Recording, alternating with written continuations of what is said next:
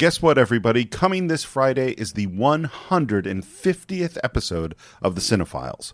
And to celebrate, John and I sat down to answer your questions on topics like favorite cinematographers, definition of an epic, director we most look forward to, how the show is made, films we respect but refuse to rewatch, best movie ensembles, dream guests, dream jobs, adaptations, filmmaking technique, and John's name change. And no, I couldn't get him to reveal the name he was born with. Sorry. I mean, I don't even know it. It was so much fun to answer all your questions, and we are so grateful for all of your support through our first 150 episodes. And don't worry, we plan on doing this for a long, long time.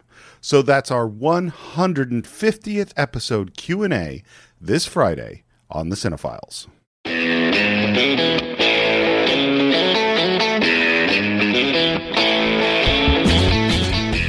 Hello and welcome to our 150th episode. John, we have recorded 150 episodes of the Cine-Files. mind blowing. And that means over three years of material. Yeah. It's hard to believe we've been doing this for three years. I know it's crazy, Right? I- I- well, and we it's funny when we set out, you and I kind of talked of like, you know, we want to be the definitive, hmm. you know, discussion about great films. Yeah. and now we've well, we haven't talked about 150 films. We've probably No. talked over well over 100. Certainly. is. I feel like on the one hand, man, we've covered a lot of ground, and on the other hand, we got a whole lot more to cover. Yeah. Like every day we get emails of why haven't you done this and why haven't you done this? It's like, man, we're gonna have to do a lot more of these episodes. Mm-hmm. This is like when you're working out and you finish the first two rounds, and he goes, uh, your trainer goes, "Oh no, this is just the warm up. the warm-up. What do you mean this is the warm up? I am already exhausted. But yeah, there are so many great films we still have to cover. We still haven't touched The Godfather, No, which we get constant requests for, and we will. Uh, and, there's much so like Hitchcock, it's not like we didn't want to do The Godfather. right, we were right. ready to do it. I think that's where our propensity to be very proprietary about our love of certain movies and want it to be Yeah. done right supersedes the fans' desire at times to, for us to get to it. Because when we do get to it, I think all of you can attest to are listening. We do a really great job of bringing that film Right. to life and Well, do thorough research. I, I, my guess is Godfather will happen within the next year. Sure. You know, it's definitely one we've talked about over and over again. Mm-hmm, There are a bunch of other ones we certainly keep talking. There's a couple of guests we've tried to schedule for movies that are really important movies. And Yeah. It's like the, scheduling fell through. It's like we got to start over. So, you know, there's definitely some good stuff coming. Absolutely. But 150 in, it's been a long time. it has been. And of course, as we did on our 100th episode, this is we decided to open this up to a Q&A. Yeah. And so we've gotten we we we asked for questions from all our listeners. We got a whole bunch of them. Some people wrote some epic long Yeah. questions, Which I appreciate. Yeah, This is great. Um, and our first one comes from Jonathan Peck, and Jonathan Peck writes, "Dear John and Steve, I've been a fan of the show since last year when I started binging the podcast. Thank you. It's an Thank excellent you. thing to binge. Please don't purge it. That gets very messy." my question is, my question is this: What is your favorite ensemble in movies ever? My choices will be Avengers, Endgame, uh, JFK, Inception, Goodfellas, The Godfather, and Boogie Nights. Boogie Nights would be one of mine. Yeah. Uh, thank you guys for the amazing content. Uh, sincerely, Jonathan Peck from Alexandria, uh, Virginia. And he's got a PS here too. Uh, thank you for the shout out and Back to the Future episode back in March. And I hope someday you will talk about non Disney Pixar animated films in future episodes. Oh, I, there are several that I think are really good. Absolutely. Definitely do that. And We should. Movie ensembles, John. That's a tough one, man. There's so many that jump to mind. Uh, Breakfast Club, which we did recently, I think. That was what I was just going to say. Yeah, I think that's one that certainly is at the forefront of my mind all the time. Having just seen Blinded by the Light at an early press screening, uh, the director of the film, who also directed uh, Bend It Like Beckham, she purposely included an homage to John Hughes' Breakfast Club during a musical sequence Nice. in the movie, and so that made me that made it put it all back in my head again. I think Pulp Fiction is a fantastic You're ensemble. like, why are you taking my answers? I was going to say Reservoir Dogs too. Okay, yeah, Reservoir Dogs is fantastic. Ocean's 11 the remake. Oh, yeah. That's a great on and 13. 11 and 13 are fantastic ensemble movies that I love to pieces.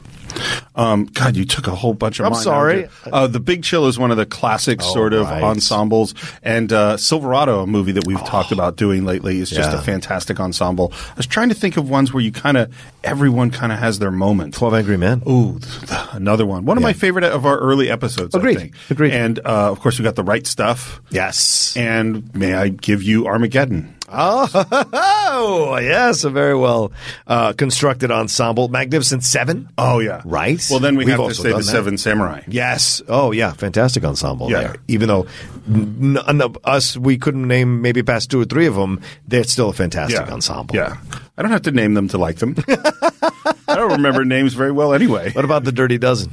Oh, great one. Yeah, right. Well, and then and then oh, the Great Escape. Yes, Great Escape. that one in, too. I need to revisit that. I know I have a feeling you don't love it. You don't love it as much. Mm, I don't. I don't like find myself drawn to it. But there's a sequence, and I'm not. There's no spoilers, but there's a sequence in Once Upon a Time in Hollywood Oh. that I saw uh, recently um, that evokes that, and I it made me want to revisit it. So I am when we're ready to do it on the Cine-Files. I'm excited to revisit it for the Cine-Files. So not only am I ready to do it, but Oh. I have a uh, so uh, you know I listen to Audible obsessively. Sure, sure, sure, And sure. Audible has sales, and every once in a while a book will come up and it's three dollars, and I'll just go, well, I'm interested in that, Mm-hmm. and I bought one, and I can't listen to it because it is the true story behind the Great Escape, and I decided like, well, I'm not going to listen to it until it's right before we record the Right. episode because then because otherwise I'd have to listen to it twice.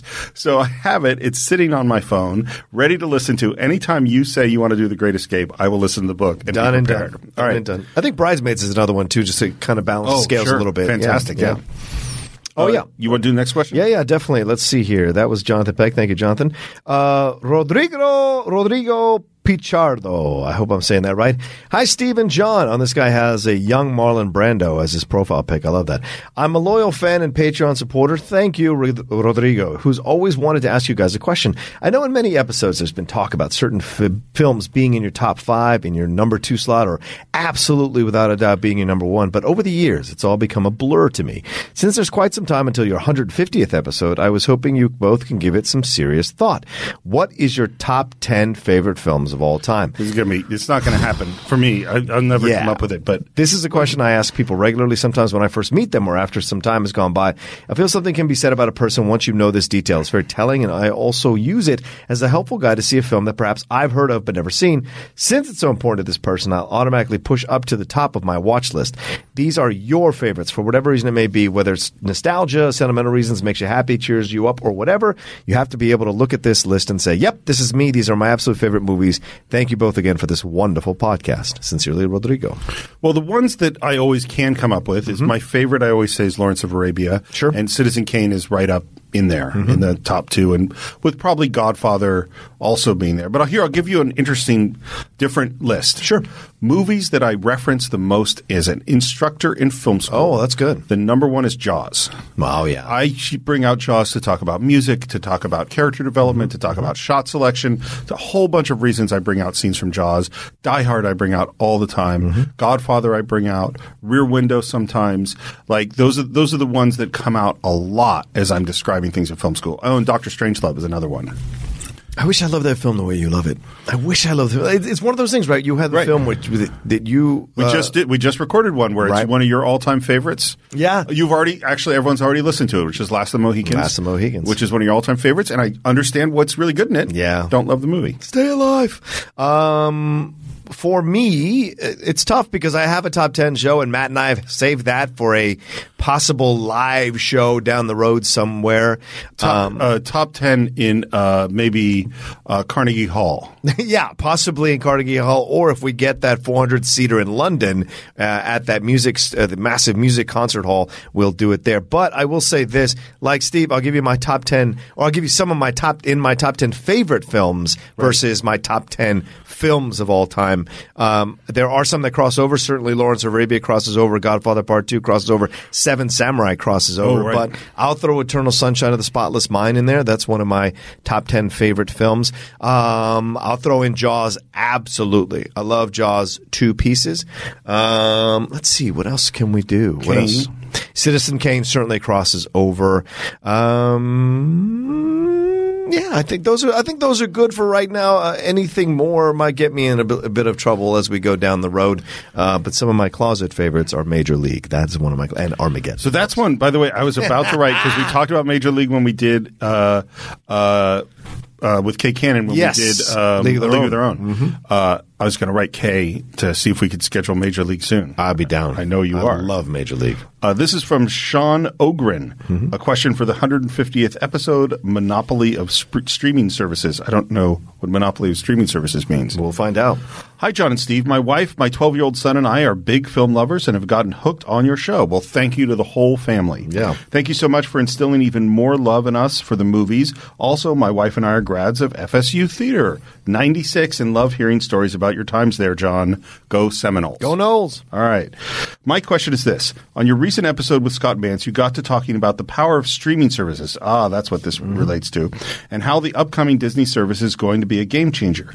Do you feel there is a correlation between the streaming studios with their home distributions and what the studios had back in the 30s and 40s when they owned their own movie theaters?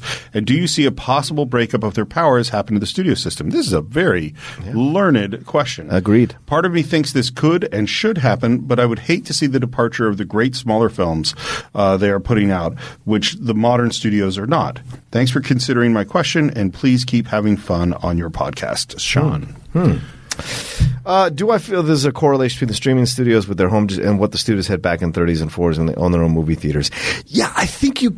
I, I'm not sure because the streaming services are able to put out uh, movies from multiple studios and multiple genres, whereas those theaters were owned by those studios, so only those studios' films were allowed to be in those theaters. So I would say there's more choice in the Netflix situation versus in the theater. You're, you you can actually go and see multiple movies at the same time versus in a in a in the old days you could only see the movies when they put them out and only the movies that that particular studio did in that theater. Um, uh, do you think the possible breakup of their power has happened to the studio? See a possible breakup of their powers that happened in the studio system? Uh, maybe, but I also th- I think we're as I've said many times on, on numerous podcasts and shows. I think we're moving to the place where uh, movies become a an event like a Broadway show versus uh, what we see now. Um, it's a really good question. I think they're I think they're similar and different. Like for me, what's similar is that we're definitely seeing the consolidation of power in a specific way, particularly with a company like Disney. That's very very obvious. And anytime there's a huge consolidation of power, then I definitely become concerned that independent voices are less likely to be heard, Yeah. and that other different um, uh, companies will have trouble competing in those spheres and do I think that means we're going to head to a breakup? Probably not. And the reason is is because you have hugely powerful companies, Netflix being one, but now we have Disney and Apple and Google and all these other companies with massive bankrolls all fighting against each other. So the argument for a monopoly isn't as likely. The thing the other thing that I think is different is that in the studio system, the heads of the studios really controlled exactly what the content was. Yeah. Whereas that was broken up because of the rise of the uh, power of actors and the power of agencies, and now. It, it doesn't. It's not like there's a uh, Louis B. Mayer who is in control, and an Irving Thalberg in control of everything that gets made on the studio. What they're doing is they're hiring production companies that are doing those things. You know what I mean? For most of the projects, Yeah. So there's still a level of independence that I would say is different. But you know, anytime we get huge consolidation of power, I always worry that there's going to be a negative consequence to it. Yeah, that's why I think the streaming services were born out of a necessity to have these other smaller, independent, more mature films, more mature films that no longer have the taste levels that they used to have. Like the audience used to have a higher taste level for them. I don't think they have them at that level in the theater anymore. They can enjoy them at their homes. Gotcha. Yeah.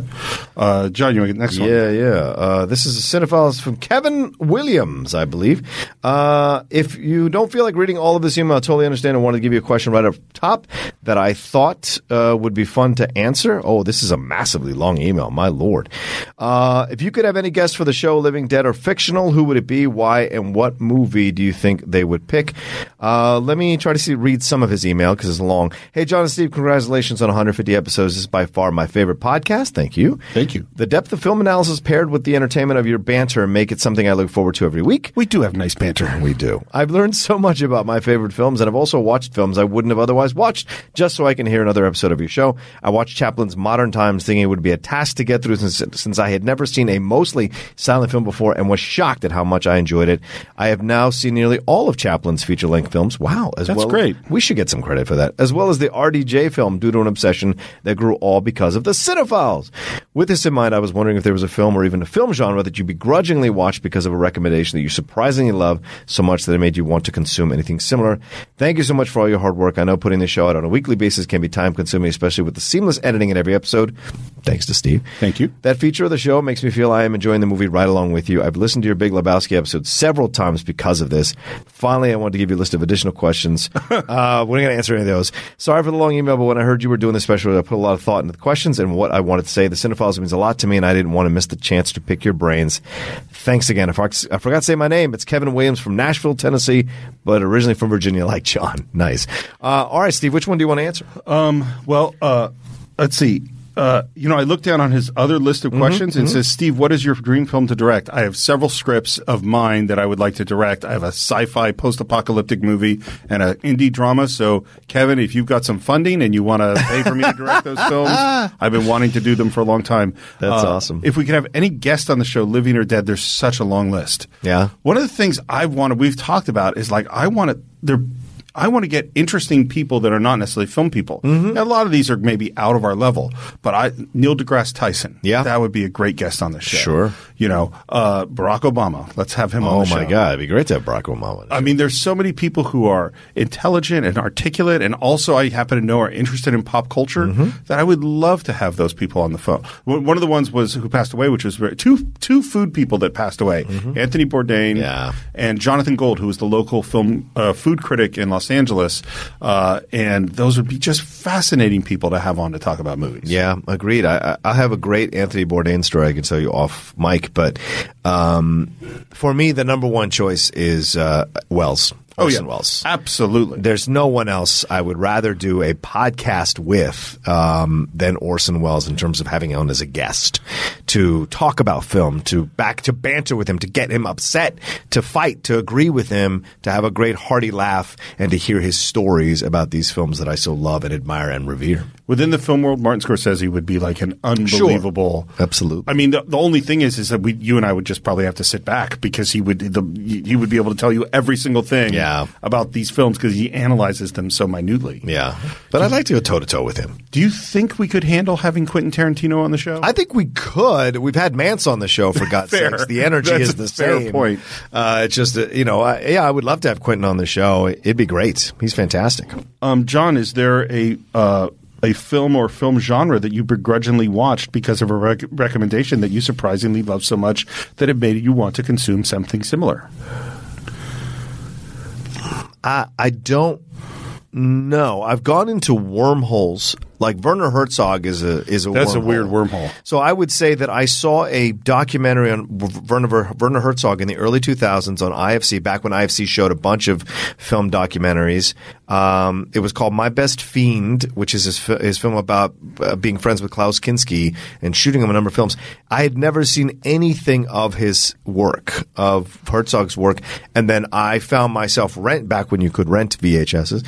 I was renting Fitzcarraldo. I was renting uh, Woyzeck. I was renting Nosferatu, his remake or Vampire, or whatever it's called, his, his uh, remake of Nosferatu. I consumed everything that Werner did, um, and then I subsequently have become a fan of his documentaries. I go and see every one of his documentaries in the theater. Sometimes with our friend Jonathan Blue, uh, Ver- a fellow Herzog fan, um, and so that's what I would say. Not genre necessarily, but certainly director in that way. I certainly haven't discovered a genre. Mm-hmm. You know, it's like, but but there are, there are definitely people. Like I remember when I first I had seen a few John Huston movies, but then Oh, yeah. when I started, I kind of went down the rabbit hole and I saw Night of the Iguana and I saw you know all these ones that I'd never heard of. I'm like, oh my god, John John Huston. To me, he might be the most modern of the classic directors. Mm-hmm. Like he has such a almost 70s sensibility in his Yeah. 50s films. So I definitely went down rabbit holes like that. There are other movies where like I uh, got. I didn't think Guardians of the Galaxy was going to be that good. then I went, yeah, I figured, oh, it's going to be fun. And I went to it and it was like, oh my God, this is one of the great movies ever. Uh, agreed. Yeah. that's another good ensemble. Oh, that's a good point. Yeah. Uh, this next one is from Carlin Canales, I believe. Question for three years. Hey guys, so I recently listened to the Willy Wonka episode. I like that episode a lot. was good. Uri And- was great. Yeah, he was great. We have to have him back on. I know keep Absolutely. about it. And was surprised to find out that John had never seen the movie before. So that made, made me wonder what is the one movie that people would be extremely surprised to hear that either of you haven't seen, and why haven't you seen it yet? Thanks for all your hard work. Love you guys. Hmm. Well, thank you. So from for, it's going to be easy to answer for me. Okay. All movies in the last 10 years, I probably haven't seen them. what? I mean, the last since my son was born, so it's eight years. Okay. like just I, I just have missed like the, there was a time where I had seen every Oscar nomination. Right. That's not true in the last eight years. You'd be in trouble in the Schmoedown. Oh no, I, that's why I get killed. um, the the so there's so many movies of the last eight, eight or nine years I haven't seen. Okay. Yeah, Uh, this is a tougher one for me. you see everything. Yeah, I try to see everything. Although in the last year or so, it's been harder. Even though I work at Collider, it's been harder because of my workload here and the podcasts outside, and having my girlfriend. Like, let me tell you something. My girlfriend coming into my life has been a blessing, but it also is at times difficult to go and see films because all I want to do is go home and hang out with my girl and watch stuff, her BBC stuff or her British stuff, because I just love being around her. And she says, like, you can go see movies, you can go do whatever, but it means time away from her. And I'm telling you, I just don't like ti- taking time away from her. I love being around her. I don't mind telling you, this might be a surprise. There is a limited number of hours in the day. there really is. this is a, you know time is a zero sum game, and when you add a new element, you take away many hours. You know, so like between having a kid and I'm married, and then I mean, the Cine-Files has made me dig deep on one film a week. Mm-hmm. Yeah. but that's if I spent six hours or eight hours researching the film, well, that's three other movies I didn't watch. Probably, Right, you know? right. there are films I refuse to watch. Maybe I can answer it that way. I refuse Oh. to watch Out of Africa because it costs Color Purple an Oscar, and I refuse to watch How Green Was My Valley because it took that Oscar away from from Citizen Kane. In my opinion, Total reaction I would never ever have. These are unrelated things. By the way, Yeah. How Green Was My Valley is really good. Uh, yeah, no, you told me all the time, Yeah. but I refuse to watch it Okay, because don't of what it. happened to Citizen Kane. Uh, but yeah, and I've never seen Easy Rider, which a lot of people love, but I've never seen it. So. Oh, you've never seen it? No. I don't love it. Does that count? I guess it counts. Sure. no, be- that is a very important film in film is history. and the best years of our lives. I've never seen either. Uh, I've never seen that either. Yeah. Maybe we should. It's supposed to be great. Maybe we should do best years of our lives when both of us haven't seen it. Maybe that's a separate podcast, Se- separate series. Pod, start a whole new podcast called "It's Supposed to Be Great." Do you really have time for another podcast, John? Not if I want to keep my relationship. Uh, all right, that was Carlin Canales. Thank you so much for that question. Laura Deverson, uh, also a fan of the top 10. Thank you, Laura. Hi, gentlemen. Congratulations on this amazing and well deserved milestone. There are so many episodes I revisit on a regular basis. I tell you, that that's a great compliment. It really is. That people would want to re- listen to us again. Uh, it's fantastic. I particularly love the Civil War episodes. That might, be, that might be the greatest thing we've ever done. I, I I'm really proud of those. Yeah, you should be. You did a great job on those, Steve. You too. I love, thank you. I love storytelling in all its forms, and I get my story fixed from varied sources. Is there a novel, graphic novel, biography, comic series, play, anthology, or true story that you think is ripe to be turned into a film or television series? I am asking in view of the recent great adaptation, adaptations like Good Omens, American Gods, Lambs of God, and The Handmaid's Tale. Cheeky follow up question Are there any properties in any medium that you think should never be adapted? Thanks for taking my question, congratulations once again for this great achievement. All the best, Laura from Sydney, Australia. I'll tell you one that occurs to me. Okay. Because there's so, so many things that I love to have been done. Yeah. You know, there was a time that I wanted to direct Watchmen. You know, like, Oh, but right, yeah. been done. Yeah. Um, uh, and it's one- about to be done again in a weird way. Yeah, I know. Yeah. Uh, one that uh, a comic book that I always loved that I think would make a great TV show was The Question. Oh, yeah. I love the question in the late '80s, written by Denny O'Neil, and the artist was uh, I've just John Blank got his name. Mm-hmm. Read him over and over again. It's hard-boiled detective with a kind of messed up lead character Yeah. in a sort of superhero but not powered world. I think that would make a great like Netflix dark series. It was a great time to collect the question at that time too, because th- the Shadow was coming back as well. Right. So both of them at the same time was were so great to pick up, and I became a Spectre fan, kind of because I felt like those three characters really are connected in some way, and those they were fun to read at that time Right. in the '90s. Right, they were so great, late '80s, early '90s. Um, I would say for me, one of my favorite authors is Andrew Vachss, which a lot of people don't know. I haven't read Andrew about this at all. It's V A C H S S. His wife, or I don't know if she still is, but while he was writing in books, she was the assistant prosecutor for uh, sex crimes in New York. And so he had access to all these case files and all this stuff going on. And he created this character called Burke, who is a, a, a private detective, but he's a criminal. So he people come to him with like, "I need you to s- save this child," or "I need you to save this woman from this situation," and it's always a very complex uh, situation. He ends up out in rich areas, out in poor areas, playing uh, certain characters to try to get to the source of what who the villain is in each one of these stories. Uh, he has a great ensemble of characters who are his friends who help him out. There's an Asian lady named Mom who runs a Chinese restaurant, and she feeds him, but the Chinese restaurant is a front for uh, money that they do gambling wise, and she always tells people that they're closed unless they're doing gambling stuff. He has a friend called the Professor who's a diminutive black guy who's been on the street for multiple decades and help is kind of a pseudo father figure to him and helps him through situations. All of these are phenomenal books to read. Uh, if you haven't, if you like hard boiled stuff from the underbelly of New York, this stuff I would love to see as a series Yeah. on Netflix or HBO or Showtime that really shows you the grittiness of those characters. The other one that everyone you've heard me talk about over and over again, but the Master and Commander books, Mm. Right. Which David Lean made, or David Lean, um, what's his name? Peter Weir, Yeah, Peter made Weir. made the one adaptation of. It's like that would actually be far better as a series because it's twenty one books of which you see these characters over you know twenty years of their lives, Yeah. and they're much more episodic than they are kind of big stories. Unfortunately, it would be so expensive Yeah. to do that kind of a thing as a series. She also asked if there's any properties that shouldn't be adapted. I'm hesitant to say that that there is, hmm. mostly because there are things that have been adapted which I had thought were not adaptable. Mm-hmm. Like uh, *Handmaid's Tale* is one, which is a book that I like. I, I think I felt it was more important than a book that I, it's not a likable book, Right. Um, and seeing what they did with it is just remarkable. Yeah. I mean, and so I hesitate to say things shouldn't be adapted. There are certainly things that I think are dated and not well suited to film, but not necessarily ones I wouldn't adapt. Yeah, I'm with you. I hesitate to say anything shouldn't be adapted. I think uh, over the last few years, I've been proven wrong a number of times on things that shouldn't be adapted and were, and came out to be really great. Uh, so I would be remiss to. Well, I would be, I don't know what the word is. I guess I can't find it right now, but I would be hesitant. That's the number one word, hesitant to say anything should not be adapted. Um, because no matter what gets adapted, like Sam, I never thought Sandman could get adapted, but Right. now it's getting done. So we'll see. By the way, isn't not finding the word when you're recording on the podcast like the worst hmm. thing in the world? But there, there are times where I'm editing and I hear I used the wrong word or said the wrong thing or totally slurred or misspoke, like said the wrong character did thing. I'm just sitting there going, damn it. And like if I mm. can take it out Yeah. and fix it, I will. But there's sometimes where it's like in the flow of the no, I just here is a stupid thing I said and I have to let it stay in the damn podcast. Drives me nuts. I imagine so. Um, this one from Matthew Kearns. Uh, Hi, John and Steve. Thank you for the 150th episode of The Cine-Files. This podcast is fantastic. Well, thank you so much, Matthew. Thank you, Matthew. And it's inspired me to create my own. Oh, congratulations on your podcast. Put put to, put it up on our Facebook page or something. He's been asking me to come on and do Armageddon with him. I won't do it. Good.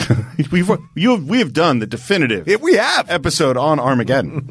uh, my question is: If you could have one filmmaker on the show, who could who could it be, and what film of theirs would you talk about? Ooh. we already said Orson Welles, obviously. Yeah, but alive, I would take Paul Thomas Anderson, Oh, that would be great. and I would love to talk about There Will Be Blood for like six hours, Um, well, that would break one of our fundamental rules. which is oh the ten year thing. No, not the ten year thing. Okay. No, no, that we don't Only have talk people to talk about their films. own work. Right, right, right. But we, you know, we can still we can we cheat. can suspend it for this we question. can cheat. Yeah. Um, you know who I would think would be great to have on to talk about a movie that he loved, not necessarily his own films, Hmm. is Ron Howard.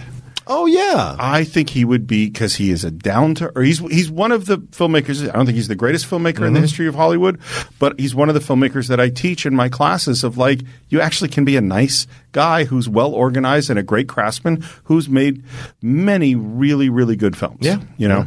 I would throw Fincher in there as well. to Oh, talk he'd be about. Zodiac. Yeah. I would love him talking about Zodiac. Uh, that was Matthew. Thank you, Matthew. Henrik Winterland. Hey there, Stephen John. Henrik here, a huge fan of the show from Sweden. Ah, uh, I don't know the greeting in Sweden. Uh, I've got two questions for you guys in case one of them has already gotten answered. What are some of your favorite movies that you don't think you'll ever talk about on the show? Uh, and do you think Americans will become more or less accepting of subtitles in films as time goes on? Relating to this, what are some of your favorite movies that aren't in English that you haven't already discussed on the show? Thanks in advance. Okay. Um, there is a list of movies that probably will never be on the show. Yeah. Um, some one that we really talked about that I still think is a great film, but now I just can't see my way to doing it, and that's Animal House. Yeah. Yeah. You know, it's troubling. It's a troubling movie, and I and I and I want to say this really clearly. I think it is a great movie. Sure. I think it is really funny. I think it is groundbreaking, and I think it is got a lot of stuff in it that I just don't know how I can give voice to on the pot. I, I, Yeah. And I've struggled with it because there was we I I did some research on it and we had talked about it, and I don't know if there's a way to do it. Yeah, You know? well, and we even thought of who a guest would be Yep. to be on Yep. it. Um, the other side of that coin for me is I know it broke my heart uh, that Steve refuses to do this one. I think uh, Caddyshack. He's not. He's not one No, of I, his. I favorite- wouldn't refuse. I do. Right? it. I, Oh, no, I, okay. didn't, I don't. It's, it's funny. I think Animal House is a better movie. Okay, But I do, and it, Caddyshack doesn't have the troubling things that Animal House has. it doesn't. no, so no, you want to do Caddyshack? Okay, do okay. It. Unless you don't like poop in the water, it doesn't I am have troubling things. Not offended by a person munching on a baby Ruth in a pool. there you go. Um, uh, yeah, I, I, Revenge of the Nerds. Yeah, I don't think we'll ever do Revenge of the Nerds, even though we love that movie. Um, oh, I do actually. I, I, I, loved it at the time. I haven't watched it in a long time. Um, I don't see that like uh, Zorro the Gay Blade will never do, and I love Zorro the Gay Blade to pieces. Um, or Love at First Bite, those two classic '80s back-to-back movies from George I watched Hamilton. both of those over and over again. I have no memory of either because what? Oh, I haven't watched them since the eighties. I have both on DVD. That's awesome. Subtitles in films? I don't think so. I think what's happening now is even more so people are doubling down on the America thing. Not to get too political, but it feels like people like are pushing against foreign stuff more and more nowadays, and I think that is bleeding into film. Uh, unfortunately, I don't see. Um, Foreign films as revered or as talked about as I used to in the days, maybe even 10 years ago or five, 10 years ago. You could talk about those films all the time. Yeah, I don't see I don't see Americans getting any better about this. Hmm. There's tons of movies. Obviously, we talked about Seven Samurai and Kurosawa. Yeah. There's um, I love Rules of the Game, Jean Renoir. Oh, yeah. Um, uh, there's uh, Rome Open City and Italian neorealism. Mm-hmm. Um, certainly, films like Eisenstein and Battleship Potemkin are are are big cinephile. I probably like Ivan the Terrible better Okay. as a movie, but they're big cinephile films. Well, actually, that one's not subtitled; it's silent. It's silent, right? Yeah. Right, right. Um, uh, neither you or I are huge French New Wave people. No, I Oh, don't you like- love. I'm sorry, you love Godard. I love Godard. Yeah. I do not like Truffaut. I don't like 400 Blows. I don't like don't Jules and. Jim. Um, because you really want to do Breathless. I do. I Yeah. love Breathless I haven't seen it since film school. Really? I'll lend you my copy. So there's a lot of reasons. I think we're uncovering a lot of con- things to have conflicts about. yeah, yeah, yeah. Well, that's that's how it goes. That's the fun of it. Like, If you what, don't what like the movie? I like, then we're in deep trouble. I, I would also put in, like I've said, Tous les matins du monde, the All the Mornings of the World. Find that French film. It's a fantastic film with Gerard Depardieu. Cyrano de Bergerac is one Oh, sure. that we Yeah. should do. It's fantastic. Yeah.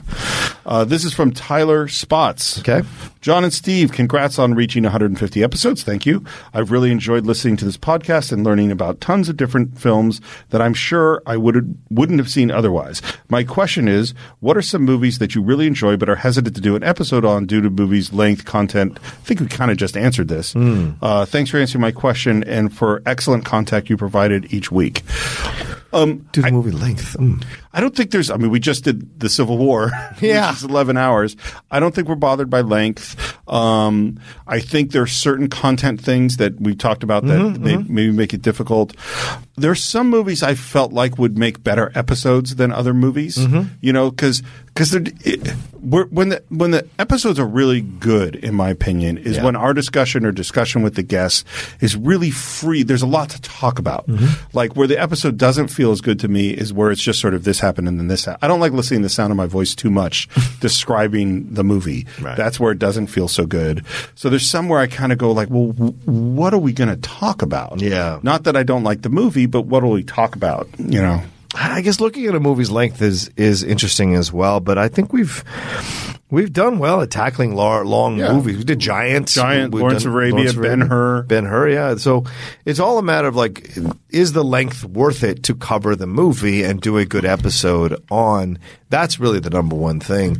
Content wise, uh, yeah, there are things we're not going to do. For, con- like we're not going to do Birth of a Nation, or we're not going to do any number of things that are kind of troubling in that way. Um, that's for sure. Uh, I don't know if there's another reason other than yeah, those seem to be the only reasons. Is content. I think at the end of the day for us. Yeah, I don't think so. Yeah.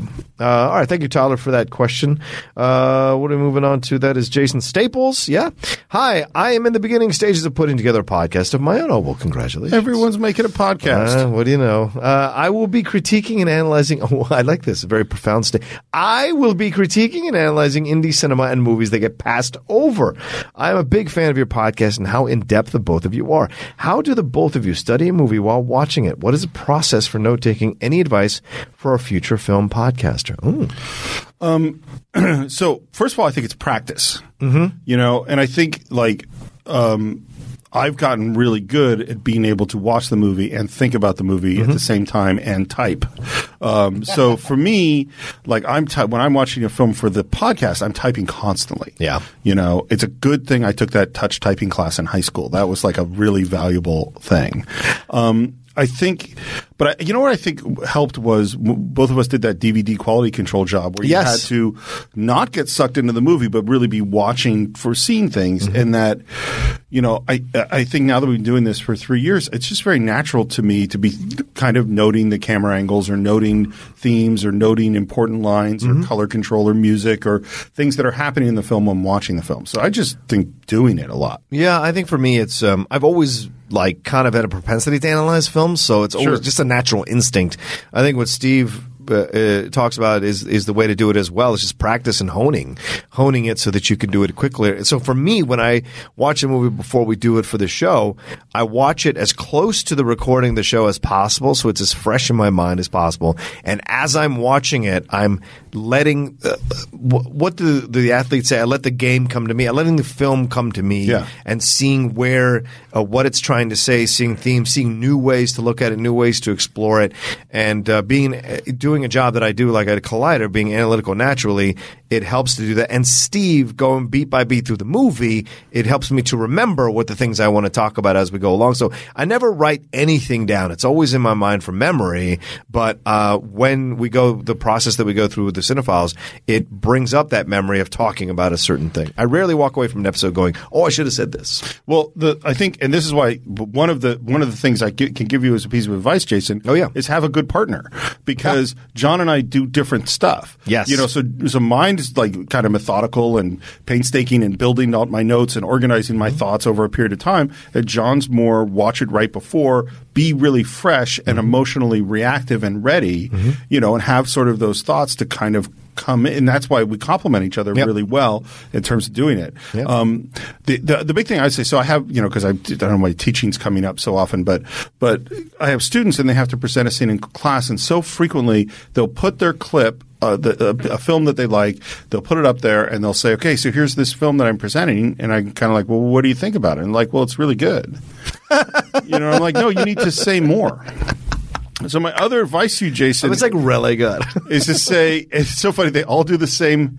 They'll all do the same thing. And they'll say like the one thing they've thought of to say, and then they'll kind of look over at me sort of awkwardly, and and then kind of shrug and say, "So, yeah." And I'm like, "Is that it?" And like, "Yeah, I guess so."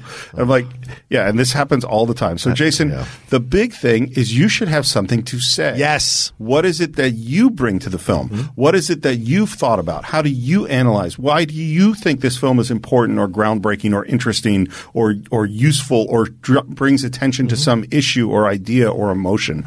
If you don't have those things to say, you don't have a podcast. Yeah, and I've heard from a number of people who start out doing the podcast. Oh, other people have said it, other people have done it, and they're afraid to read other reviews because they're afraid that their ideas will pop up in those reviews and they're not original. No, those reviews validate that you are looking at the film correctly. And so that's a positive and use that to motivate you to get even deeper and explore a certain way because no one is bringing what Jason brings to the review of a film or the, uh, because of Jason's own experience. So that's what I, Steve's absolutely right. Bring your own voice to the situation. That's going to make you stand out. Is this one me or you? Uh, you. Okay. This is from uh, Ryan Lieb, and he says, "Hello, Stephen John. Huge fan of the show. What do you think qualifies as an epic? What films, if any, from the past ten years would you consider epic? And do you think the art of the epic film is dying?"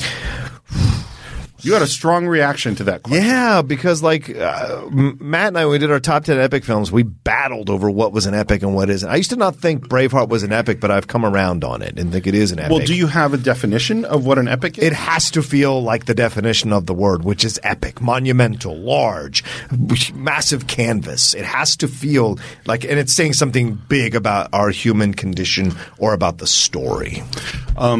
David Lean, when we did uh, Lawrence, had a quote that he said an epic was defined by ha- mixing the the big with the personal. Yes. It's the wide shot and the close up. And and for me, Lawrence of Arabia is the archetypal epic. Yep. We're talking about big themes, big landscapes, big people, big film, lots of huge stuff going on, and we're telling a very personal story Mm-hmm. about a person. And so for me, Braveheart totally fits into that. Yeah. Bridge on the River Kwai fits into that. Um, Ben Hur obviously is a the, one of the archetypal versions of an epic. Spartacus Spartacus, totally. Yeah. Gladiator, kind of. comes close. You can argue it's an epic. Yeah. You can absolutely argue it's an epic. So, so it feels more personal so than large. It's going to be a long movie. Yes. It's going to have a big scope in terms of what we see and the, the, the movements of it. Yeah. And going to have a personal story. Is the is the art of the epic dying? I don't see a lot of them being made. No. I don't think people are making that the kind of money and the time is very difficult. Uh, epics, you know, uh, but look at something like uh, uh, I would argue Avengers Endgame or Avengers Infinity War. You can make a case, Yeah. that those films could be considered epics because, again, personal story amongst a larger backdrop with the galaxy and uh, foreign invaders from you know other planets, things of that nature. It makes it large, and the concepts are large, especially Endgame. And so I think there are epics. It's just very, very rare because I also think there aren't directors who are willing to create epics. I think Denis Villeneuve is the closest thing we have to an epic director, but he has yet to direct an incredible epic, even though Blade Runner 2049 could qualify if it had just a little bit of extra something else in it. I think it could have been considered an epic. I, I think so. And again, this is where we get into like, well, what's our definition? And Right, does it really right. fit? But to me, an epic is not an action film. oh. Okay, it can have action in it. Braveheart has action in Certainly. it, but you don't go to so. And this is the thing: Braveheart is not about the thrill of of the battle. Right. It has battles. Right. Like the the movie doesn't climax with a battle between you know uh, Mm-hmm. William Wallace and a bad guy. The movie. Actually, the final battle, it's like 40 minutes later that the movie ends. Yeah. You know, Lawrence of Arabia has battles. Ben Hur has the amazing chariot scene, but Ben Hur is not about the action. Right. Ben Hur is about something else. That's what. That's to me why I wouldn't put Endgame. While it's certainly an epic canvas, Yeah. and it has epic themes going on, it's still a action movie, superhero movie. Ah, I would fight back on that so hard because it's a. I think it's PTSD and mental health and all No, of that. you're right. I- in perfectly good beginning, argu- perfectly you know? good argument, So, yeah. so certainly, I wouldn't fight. We could go both ways. hard, yeah. All right, Jeremy Creighton's our next one. Uh, he says, "Hi guys, longtime fan here. A while back, I asked Steve if he ever saw the movie in the subject line that is Once Upon a Time in America, and he had not. I'm wondering if you ever got around to it, and John's thoughts on the film. I could have used this as my answer to the earlier question of movies that you'd be surprised I haven't seen. I've still not seen it. Really? Yeah. Okay. I, I've seen scenes from it, Yeah. but no, I've never seen the movie. Here's what I'll say: I've seen the film multiple times, and this is Sergio Leone. Right. So you expect something incredible from this man because of that trilogy. Um, however, I would argue, and Once Upon a Time in the West, which is phenomenal. But I would argue that this film doesn't quite get there overall.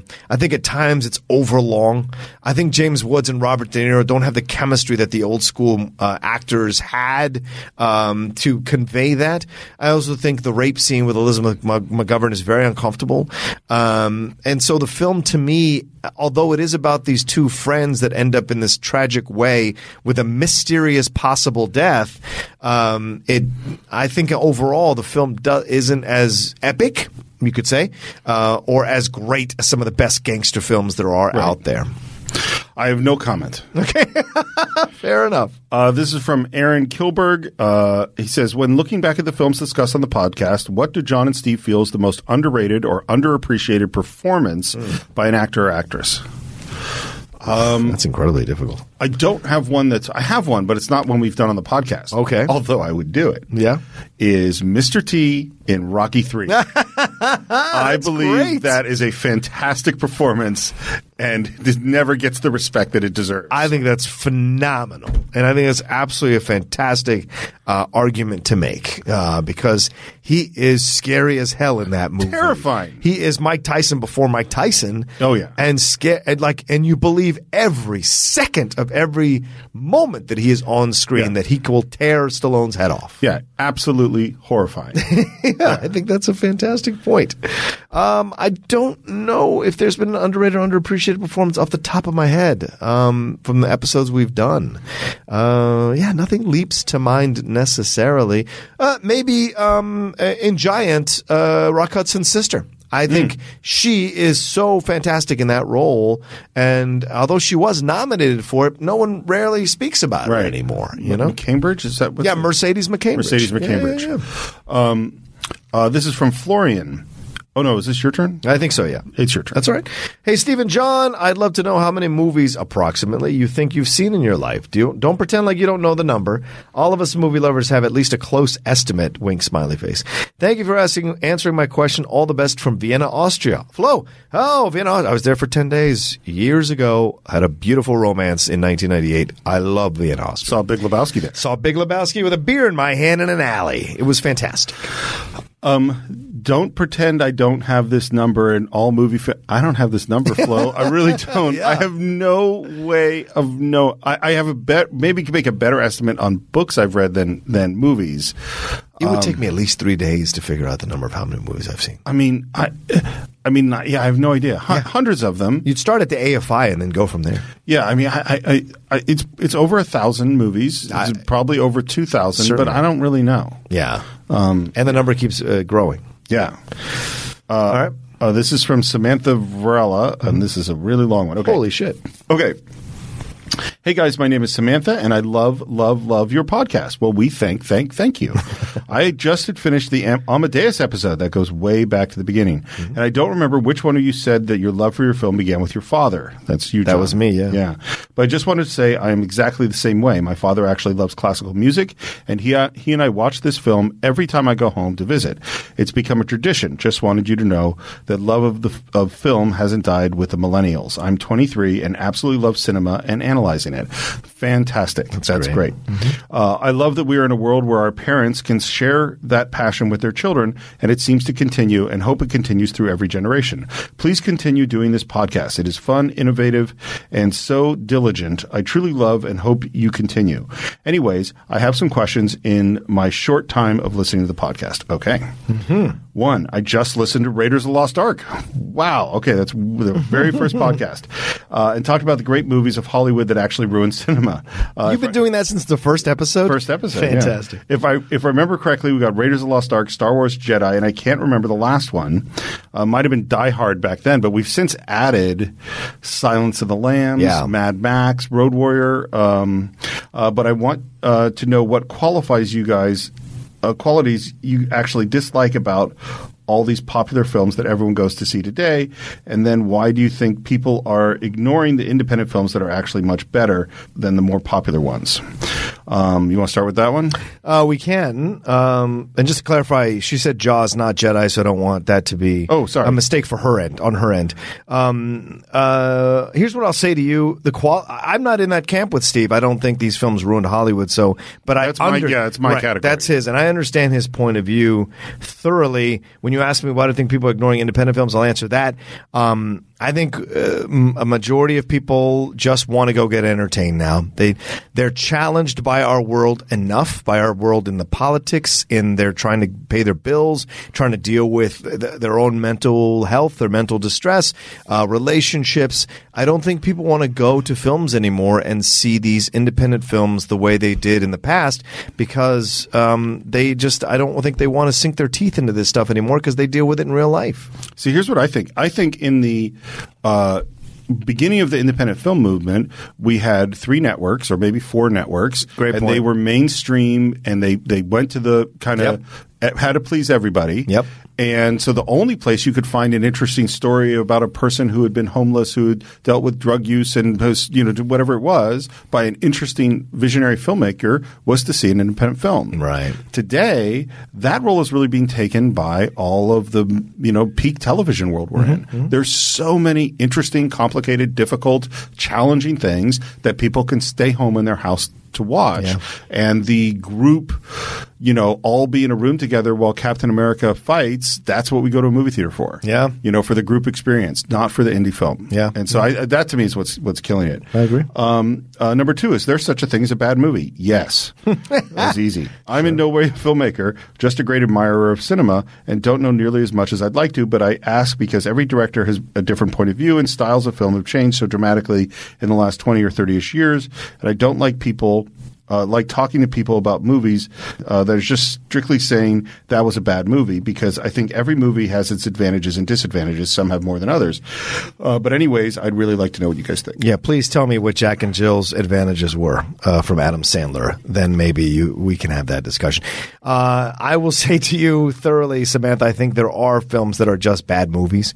It doesn't mean that there aren't people who like them or sh- or, people should be uh, crucified for liking them. You have every right to like or, or dislike any film you you want. But uh, objectively, are there any bad movies? I would say there are, but of course, it's a subjective medium, so that's tough to say as an absolute.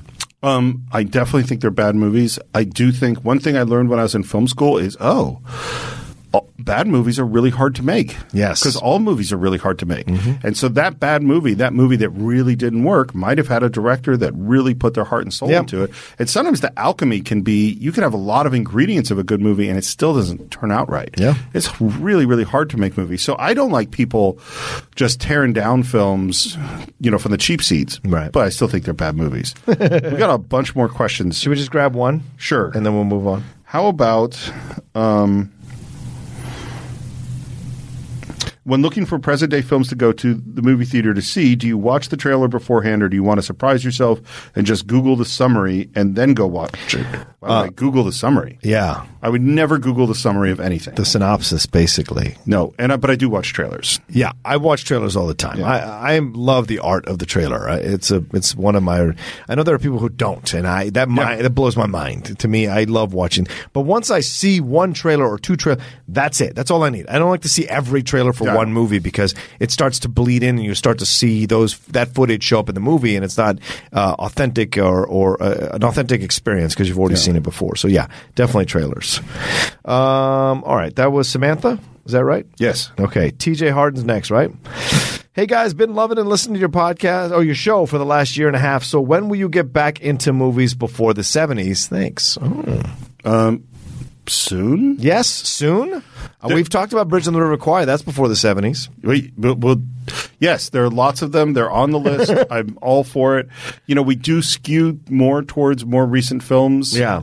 and and, and you know, I, I, well, let me ask. Let me ask our cinephiles out there: How are you guys just as enthusiastic about movies that are old, older movies that fewer of you have seen Mm-hmm. as you are by big, huge, you know, popular classics like the Star Wars movies or Back to the Future or things like that? Yeah. Um, put hit us up on our Facebook page or on Twitter. Um, I totally am happy to go back and do old, more old movies. I love old movies. Yeah.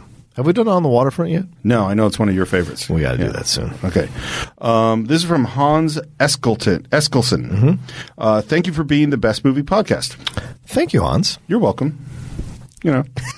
uh, my my question uh, is: What movies that you deem one of the best films in film history that you will never rewatch? For example, for me, Clockwork Orange is a very well executed film, but due to the grotesque scenes and content, I couldn't rewatch this film. Thanks again for allowing me to listen to gentlemen who love films like I do. Okay. So one that came up on the show, I don't think it's one of the best movies in film history, but I have no desire to ever watch Leaving Las Vegas again. Although I think it's a really good film. Okay. Cuckoo's Nest is really hard for me to watch. It's actually a really fun movie, but when it gets hard, One Flew Over the Cuckoo's Nest? Yeah. Yeah, that's a very difficult film. It's real me tough. to watch as well. Uh, I would argue that The Deer Hunter is very hard for me to watch. yeah, that I've, is really hard. I've only seen it twice in I- my me entire too. life. Probably that's the same. I've seen it twice. Yeah, and I'll probably watch it the third time when we do it for the show, if we ever Yeah. do it for the show. But certainly, that's one one that uh, I don't run and back run back to and watch. I've seen Gone with the Wind once. Never ever need to see that again. I don't like it. I don't like it either. I'm glad that we agree on that, and that'll Yeah. never be done on the show. I, uh, there are things again. I can appreciate things about Sure, it, and sure, and, and sure. and I'm not saying I'm not suggesting we should do it. We got plenty of other stuff to do, but there's tons of film history that's really interesting about Mm-hmm. Yeah. that movie. But I don't care about it. Schindler's List is another one. A fantastic film. Only seen yeah. it twice. Me too. it really, Probably really two or hard. three times. Really hard to go back and do that one, in my opinion. I'm sure we'll do that on the show sometime, but it's going to be a really hard. That's going to be a tough week on me. We should get someone from one of the centers around town who handles, uh, who. Sure. you know, who curates. This. I think we have a Holocaust museum in town. yeah, it's Museum of Tolerance. Exactly. And We we should get someone as a guest for that. Uh, what's the other one? Oh, Sunset Boulevard. Sunset. I've ne- oh, I've never. I, I've seen it once, and I don't run to see it again. It's not one of my favorite movies. Yeah, yeah, agreed. Uh, all right, that was uh, Hans. Yes. Yes. All right. Uh, Devon Lot is our next one. Uh, off, uh, oh, I guess up top. Happy 150th show to you, Steve and John. My question to you is: What movie, past, present, or possibly future, would best represent and describe you personally? Shaft. Great choice. No. Great choice. I'm just talking about Steve Morris. Shut your Um, mouth. Oh, Jesus. Past, present, or future? what defines my? I don't know, man. Really? I, I really. This is this is a hard question. You don't have a, a film that like you find um, yourself in the most in the Oh, protagonist. there there are definitely th- there have definitely been moments. Uh, oh well, we had one on the show. Oh. uh, which was broadcast news where I, Oh, yeah. where I was Albert Brooks and you were um, William uh, Hurt. William, William Hurt. right. Um, I don't think I am entirely Albert Brooks, but there are elements of that in me. Absolutely. yeah, I would agree with that. I think certainly. Um, I don't know. Uh, it's, it has to be a redemption story. That's certainly my life. So. Um, I d- there's not a film where I watch myself and I go, yeah, I can feel that that's me necessarily, but certainly I get inspired by films like, oh, I, I would thoroughly think, and I think that's one of the reasons why it's one of my favorites is Last of the Mohicans. I absolutely see myself as him. Am I as cool as him? Hell no. But his instincts, his You weren't raised by Chingachgook. I wasn't, but I, but I, the reverence I, I had for my own culture growing up versus you know, the situation, everything like that. Certainly, I see myself um, in uh, in in uh, Daniel Day Lewis's character in uh, in Last of the Mohicans. Um, yeah, John, I can't tell you how excited I am about the Cine-Files' new sponsor, an absolutely incredible game, Marvel Strike Force. Now, anyone who's listened to the show knows that I've been reading comic books since I was five years old, and this is like a comic book fan's dream come true. You could create a mobile squad and play as your favorite Marvel characters. I mean, everyone is there the Punisher, Vision, Black Panther, Cap, or even my favorite Marvel character of all time, Daredevil. Your goal is to power up those characters, unlock gear, and use them to compete in player versus player mode, alliance mode, and real time arena. Yes, Stephen, as we speak, they are enjoying their six year anniversary. Six years, wow. And you know what that means? Free stuff just for signing up via their unique link in the description. The anniversary consists of weekly events and bonuses. If you complete each event, you can receive special rewards and skins. Completing every single mission throughout the entire anniversary will result in an even more special reward. Make sure to log in each day and each week to take advantage of all the new characters that are being released specifically for this event. This will be Marvel Strike Force's most generous event to date, so don't miss out, y'all. Check out that unique promo code, and for every new user, please follow our link in the description and use the promo code MAXPOOL. Once again, thank you so much to Marvel Strike Force. We're very, very excited to have you sponsoring this episode. Okay, so this is from uh, Ed Hochstetler. yeah, Hostetler. Um, there's a long one again. Sure. Uh, Dear Stephen John, since discovering the Cine-Files podcast about a year ago, I've thoroughly enjoyed, though not always agreed, Rocha, your opinions and analysis of some great, great films. Yeah, fuck the you. parenthetical Rocha was not from me. no, it wasn't. It was in this email. Yeah. My first, pod, first podcast was Star Trek II The Wrath of Khan with Scott Mantz as your guest. That is an important Cine-Files landmark, I think. Uh, it is still my favorite Cine-Files episode. As a geek of a certain age, born April 1968, hey, I'm 68 too, uh, I was right there with you on the syndicated series. As a kid, everything stopped at five o'clock so I could watch Star Trek on Channel 12 in Portland, Oregon. I just came back from there. Oh, yeah. It's a great city. Isn't It is a nice city. Starlog magazine and the whole, uh, they won't kill Spock, will they? Anyway, here's my question for your 150th episode. It's a two-parter. Uh, question one: What was your most pleasant surprise when seeing a movie for the first time? What movie did you go in with low or no expectations and were genuinely surprised by how much you enjoyed it? Uh, For him, that was Pirates of the Caribbean. Uh, makes sense. Okay. Um, what do you think? Aladdin. Oh, the recent one. Yeah. it was really good. I was so surprised at how much I enjoyed that movie. I went in waiting to hate it. Me too. Well, I had actually heard you on Yeah. the on the Geek Bus Buddies. Everyone should be listening to the Geek Buddies. Thank you, Steve. I had heard you guys on it. I I knew that, but still, the first ten minutes were really hard for me. Yeah. to like let go of. And then once I understood who Will Smith's genie was, and this wasn't going to be Robin Williams, I went, "Oh, Yeah. I totally like this." Yeah. yeah, it's a totally enjoyable movie. Yeah. Uh, Uh, for me, I've told the story before, but coming down from working at a summer camp for a half day off, knowing absolutely nothing in 1988, going to a theater to see this actor who had been in one of my favorite t- TV shows, Moonlighting, and walking into an empty theater to see Die Hard by myself Right. is one of the greatest movie experiences of my life. I can imagine. Yeah. Yeah. Um, let's see. Question two. This is basically the opposite of question one. What was your most disappointing movie experience? What movie let you down when you had high expectations, perhaps based on a trailer or an actor or director involved in the project? Um, for me, that was Star Trek V: The Final Frontier. Thoroughly agree. Yeah, we all agree with that. He enjoyed Star Trek uh, 2, still the best. Star Trek 3, a big step down from Khan, but still enjoyable. Um, to Star Trek 4, a refreshing change of pace, and possibly my second favorite Trek film. I was so up for Star Trek 5 where the trailer looked good, and yeah, Shatner was directing, but Nimoy had done then so what? And then he went to see it. Uh, anyway, I look forward to seeing if my queries make the cut. They did.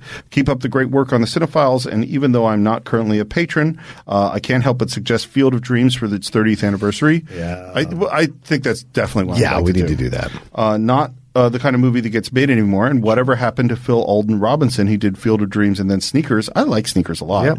and, and then not so much. Take care. Uh, you- thank you. He's from uh, Li- Lincoln, California. Ooh, he's close. Um, I don't know where Lincoln is. most disappointing film for me is so easy. Okay. So it was in the middle of shooting The Assistants. I had one night off. I was so excited to see this movie. It was the fourth in a series. We had waited a long time for it, and that was Indiana Jones and the Kingdom of the Crystal Skull. Oh yeah. It was the mo- I love Raiders so much. I love the Indiana Jones series, and this was probably my most disappointing experience. It's the only time I saw it. Yeah. and I remember going like, "Oh, because the, the opening's kind of okay." And it's like, "Oh," and you have the first shadow of Indiana Jones. You're like, "This is going to be cool," and then he gets saved from a nuclear bomb in a refrigerator, and I was kind of going, "This could still be good. It's come on, everybody, it's going to be okay. It's going to be all right." And then you know, 20 minutes, 30 minutes into the movie, I was like, "No, this is not going to be okay. This is terrible." It's a phenomenal movie that brings together terrible performances from just about everybody. Yeah. Pisses away a great story of having Marion Ravenwood come back into Indy's life Sure. with a child. What that's like. Cate Blanchett is cast in your movie as a Russian villain. Like all of it should have been fantastic and it wasn't. Um, uh, most recently, Batman v Superman certainly was one hell of a disappointment. Having loved Man of Steel, uh, and having been in Hall H when they presented it, having Harry Lennix read uh, panels from The Dark Knight Returns, uh, that uh, was so disappointing. But my number one, kind of like Steve, set aside an afternoon excited taking some time off going into the theater had seen the trailers couldn't wait sat in that movie and when it was over just what the fuck godfather part 3 Oh, yeah. that film destroyed me, just destroyed me because I was like one and two. You bring Coppola back. We people were dying for a third one. What happened to Michael? And you make Michael this sorry about everything guy, and you made him. Uh, you know, you you bowed to the pressures of the '90s to make this guy lovable. And the whole point of one and two was to make him not lovable, which Right. you've said in multiple interviews. Why would you redeem him? Why? And then, you know, uh, in nothing, Sofia has become a phenomenal director. Can't say anything negative about her ability as a director, but she was terrible in that movie, horribly miscast. Uh, and I thought it was vanity of, of ego, of, Yeah. ego of Coppola to do that. Um, and I just and Di- the whole Diane Keaton thing, like bringing her, Kay, why bring Kay back? All of it to just so didn't work, and the opera thing, and all of it. That being said, though, the Pacino reaction at the end of the movie when the Oh, tragic it's thing great. happens is one of the greatest acting moments I've ever seen from anybody ever. Um, so. And Garcia is great in the movie. Garcia Yeah. is great in the movie, but so much of that movie was a massive disappointment uh, and heartbreaking to watch. Yep. Yep. All right. So that's uh, that was Eric. Uh, he probably disagreed with my opinion. All right. Florian Kersey uh, is next. Hi, John and Steve. I came up with two questions for you. First, what is the movie from this decade that you have watched the most? For me, because I, I haven't watched, as I said before, that Yeah. many movies in this Yeah, decade. yeah. But for me, probably uh, J.J. Abrams' Star Trek. I've watched that a lot. Oh yeah, that's good. and maybe probably Guardians of the Galaxy is the one I've watched the most of the Marvel movies. Wow. Um, what about you? Logan. Oh yeah, I've, I'm you know, I'm up to my fiftieth viewing of Logan. my numbers are nowhere near yours. Do you mean less or more? oh, way less. Oh, okay. yeah. When I say I've watched Star Trek the most, it's probably six times, maybe five. I love Logan two pieces. It's a great movie. It really is. By the way, I was thinking this is just a quick digression. Yeah. you. I think you did uh, like a top ten uh, superhero movies. Yes. fairly recently. And I was thinking about this: is that there was a time when, a long time, when the number one superhero movie of all time was a non-argument. Yes. It was Dark Knight. Yes. there was just no question. It was Dark Knight. Absolutely. And when you were doing that recently, I suddenly went, you know what? I think it's a almost a four-way argument for the top. Okay. Uh, Logan being one. Yes. Uh, Avengers: Infinity War being one. Sure. And Spider Verse, Yeah. Which, by the way, Spider Verse might be my number one superhero movie of all time. That's a fair argument to that make, movie man. is so good. And it's it's been phenomenal to uh, find out people who don't like Dark Knight, like Cal- uh, mm, Kalinowski does. It's not that he doesn't like it; he doesn't think it's a Batman fo- movie. He thinks it's a Joker movie that Batman is in. Well, that's I think that is true. Right. I mean, you know, the, Batman is not as important as the Joker in that film. That's incredible. And and I didn't know anybody could say anything negative about that movie, but hearing you know certain people talk about it. I think it's a great movie. I think it's a great movie, but I think it is a. Uh, part of it is that Heath Ledger's performance is one of the greatest things ever put on film. Yeah. You know what I mean? So taking if you take that out, it is not across the board as great. Yeah. as- it's still a great movie, and that's I put it as a four way tie. Sure, sure, sure, but, sure. But Spider Verse might. I love that movie so much. That's It's be- so good. I bought it in 4K recently. I can't wait to watch it in 4K. But I've like it's on Netflix, so I would Right. just pop it on as background Yeah. while I'm doing stuff around the house. Uh, all right, the second question, totally uh, totally unrelated. If every living director would release his or her next movie today, and you knew nothing else about the respective movies, whose director's movie would you go see first? Keep up the great show, and greetings from Leipzig, Germany. Thank you, Florian. Guten Tag. Um, uh, I just drew a blank on his name. Okay. Uh, um, uh, Baby Driver and uh, all those. Oh shit, I don't know. Oh, uh, Edgar Wright. Edgar Wright. Yes. He is a really interesting, fun filmmaker. I Okay. always look forward to his movies. Okay. Um, obviously, uh, Paul Thomas Anderson. That's my number one choice. Yeah. He's never let me down. Yeah. That's my number one choice. You know what it is? Edgar Wright's more fun. Yeah, that's fair. Paul Thomas Anderson, I go, okay, here we go. See, but I go, okay, here we go. uh, I jump into it. I love it. Um, and I just interviewed for the Deep Cut, if I can put a little plug. Of course. Um, I just interviewed Lesley Manville for the Deep Cut for an hour, who's the sister in uh, Phantom Thread. Oh, right. and got nominated. She was a delight to interview. Oh, that's awesome. So you guys can look out for that if it's not out already uh, on the Collider Conversations podcast feed. Um, yeah, it's Paul Thomas Anderson. And maybe Fincher. Maybe Fincher as a close, close 1A, you know? I, I love. There are many Fincher movies I love. Yeah. I don't they don't have the across the board. Paul Thomas Anderson is like they're really good. I agree with you. Um, okay, this is from Christopher Prince. John and Steve. First of all, I would just like to say I'm a big fan of the podcast, and I hope you guys uh, go for at least a hun- another 150 episodes. There's enough movies. there are enough movies, uh, or more after this milestone. I feel very strongly uh, that part of the fun of watching movies is seeing them on the big screen with an audience. My question is to you guys: if you could go back in time, uh, whether it be 80 years or even a f- few months, which film or films do you wish you could have seen in the theaters on the big screen? I think we had this question the last time we did a Q and A. Yeah, probably. Uh, we because we both said we'd want to see Citizen Kane. Yeah. when it came out. Yeah, I remember yeah, that. Um, uh, I would, I would love to be there.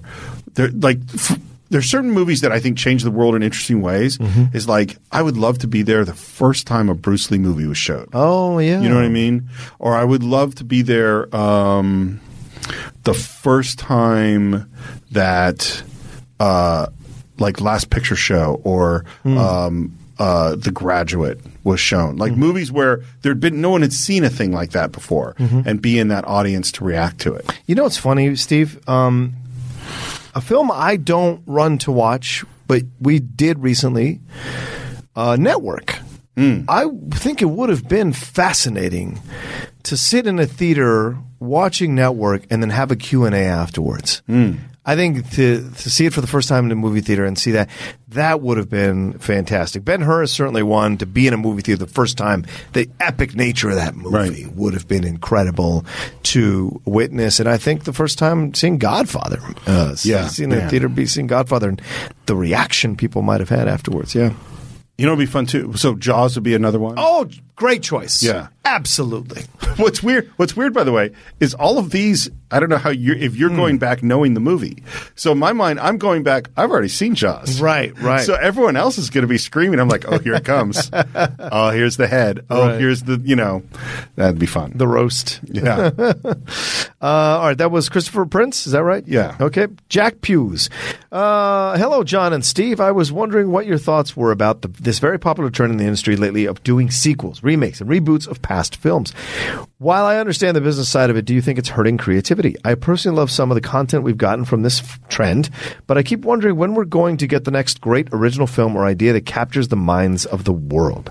I understand there's wonderful new content coming out each year, but nothing seems to have that pop that certain 70s and 80s movies had when they released, with a few exceptions. Every day I feel like they announce they're doing a remake of this or that, and it's getting a little frustrating for me. Just want to know what you guys thought. Thanks, Jack Pews. It's funny. I think I, f- I feel like I kind of already answered this for me, which is that mm-hmm. it's on TV. Right. You know what I mean? Like the the world, like you'd said that the the movie world is going to be like Yeah. events, and I think that it's you know these big communal events, and you're going to get the uh, inventive '70s complicated stuff is going to be on TV, Yeah. and in a weird way, in some ways that's better because there's long form. Yes. You know, rather than just having 90 minutes or two hours or three hours to tell your story, it's 10 hours or 10, three seasons or four seasons. So that's what I think. I think it's a great point, Steve. A lot, a lot of great filmmakers are going to TV so they can have that extra time to uh, create their pieces and really get people to sink into them and enjoy them. So that's a fantastic point. As far as the remakes and the reboots and the re- look, studios are always going to default nowadays to money. What's going to make us money? A product people know. I know people are mad about the Disney live action movies. Aladdin's about to pass a billion dollars. Uh, Lion King has been an incredible opening. At you know, whenever you're listening to this, uh, it's opened and done so well. So, like, th- until audiences don't patronize these reboots remakes um, or reimaginings, then they're not going to stop making them. So that's that's how it goes. It's you vote with your dollar by not going to these things. But as uh, you said here, uh, you know, it y- you're enjoying some of the content. So Yeah, there you go. yeah. Um, this is from Alex Ginley. Uh, Dear Stephen John, congratulations on making it to your 150 episode. Thank you. I truly hope we get thousands more. but here's the dreaming. Thousands, Alex. My God, Alex. I mean, how long do you think we're going to live? Exactly. My God. uh, my question to you is what cinematographers do you believe to be the greats? Roger Deakins and Freddie Young obviously come to mind. What others do you love? Okay. Deakins is the greatest cinematographer working today, in my Sure. opinion. Sure. Sure. Uh, Gregg Toland, uh, obviously, is uh, one of the guys. Um, uh, Antonio Storaro is that? It's who's. Apocalypse Now, an amazing cinematographer. Yeah. Yeah. Um, Lubezki's another one that I like as well. Uh, the work uh, he has done um, throughout the, the time that he's had to put stuff on screen and and what have you. I've always enjoyed his work um, as well. Um, there's the I'm trying to remember his name. The the cinematographer from The Godfather, uh, Gordon Willis. Oh yeah, Gordon Willis. fantastic cinema, known as known as the Prince of Darkness. Yeah. because he could get blacks like nobody else could get blacks. That's a great point. um, There's probably a ton more that I'm not thinking of. Yeah, uh, Lubezki did Tree of Life, uh, Ali, yeah. Oh, yeah. Like Water for Chocolate. Uh, you talk about Vittorio Storaro. Is that the Mm-hmm. one you were? Yeah, yeah, yeah. Footprints on the Moon. Um, Gregg Toland, we mentioned. Uh, we mentioned uh, Vilmos uh, Zsigmond. Oh, Vilmos Yeah. Zsigmond, Yep. sure. Good stuff there as well. Um, I, we mentioned Conrad. Go Conrad Hall, of course. Conrad Hall, yeah. Marathon Man. Those are some of the. Janusz Kaminski uh, has done some incredible work as well as a uh, as a um, cinematographer. Uh, I I'm, I'm not as uh, versed on them, but some Haskell Wexler is Oh, sure. fantastic. He did Who's Afraid of Virginia Woolf he- we did. He did. Oh, and uh, Deschanel, uh, who because we did. Oh the- yeah, Caleb Deschanel. Caleb Deschanel Yes. did The Natural, who did um, Black Stallion, Yes. and Right Stuff. I can remember them from the movies that we did. Uh, and Wexler did uh, Matewan, which is about to come out on Oh. Criterion, and I can't wait to have that in my hands. Uh, and like that's a film that I didn't know people knew enough about, and it's great to see that someone does. For God's sake, Don't you think that the Criterion Collection company should hire the Cine-Files I think so. as just a natural on every one of their upcoming releases? There Yeah. should be a Cine-Files discussion. uh, I'm down. Yeah. Or at least one of us. I'm just saying. All right, Shireen McFarlane is our. Did I just get fired? no, I just mean. Uh, all right, hello. This is Steve. This would be nice. I, I would love to do a, a podcast affiliated with Criterion. That'd be Wouldn't that be awesome? Yeah. Uh, Shireen McFarlane's our next uh, question. Hello, Steve and John. I've been listening to this podcast for the for the past couple of years, and each episode blows my mind. Oh, thank you. Thank you for going into so much detail and being so open slash honest about how these movies have affected your lives. My questions are: Do you know any of the famous people that listen to the podcast? Uh, no. No. Who is the most famous slash influential influential person that you've worked with or had an interaction with? Keep up the impeccable work. Ooh, Mine's John Rocha. please. Yours is Joe Mantegna. Uh, Joe Mantegna, yes, Yeah. uh, worked with him on The Assistants. A couple other Stacy Keach and Jane Seymour, I worked with on that film. So Yeah. th- that, those are great uh, people to work with. Mm-hmm. Um, I'm trying to think if there are other people that I've really worked with. I've met other famous people, but Right, not right. worked with them like that. Well, uh, interaction wise, The Rock, Dwayne Johnson. Oh, yeah. That was really just the highlight of my life getting to interview him twice now and talk to him. It's been fantastic. Um, um, influential, famous that you've worked with, or uh, maybe John Woo, because we did Windtalkers. I Oh, can say that I worked with him, certainly in a voiceover sense and on camera. Uh, and I've enjoyed his movies thoroughly. Um, but I don't know ma- many other, like I interview people and talk to people, but do they influence me at that level? Rarely. I, I, I theoretically wrote for Robert Redford. Oh, Yeah, one of the uh, um, Cousteau documentaries I, I worked on, and I edited a bunch of sequences, and I wrote all the narration for my sequences, Uh, which Redford ended up being the narrator. Oh, wow. I never met him. but what was really funny is like I had my versions because I did all the temp narration. Kind of like my narration better than Redford's. that sounds like Steve Morris. exactly. What's our next one? Uh, it's from Parker Holler. Uh, food.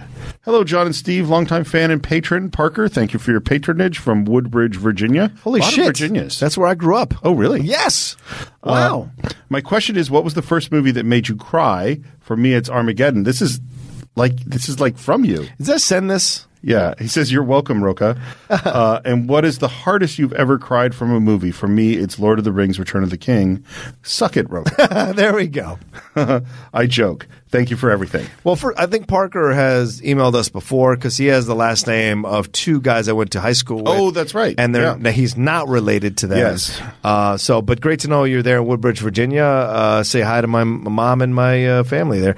Um, what is the first movie that made you cry? Mine's Rocky. Hundred percent Yeah, Rocky. Okay, Yeah. okay. I think it might be the champ. We did, we talked about this before. You said that was because I said Rocky, and you said the champ. We had this discussion. Maybe it was our last. Q&A, Maybe it don't was. remember. I I think it was Rick Schroder and Jon Voight, that version Yeah. of the champ, not the Wallace Beery, Jackie Right. Cooper version.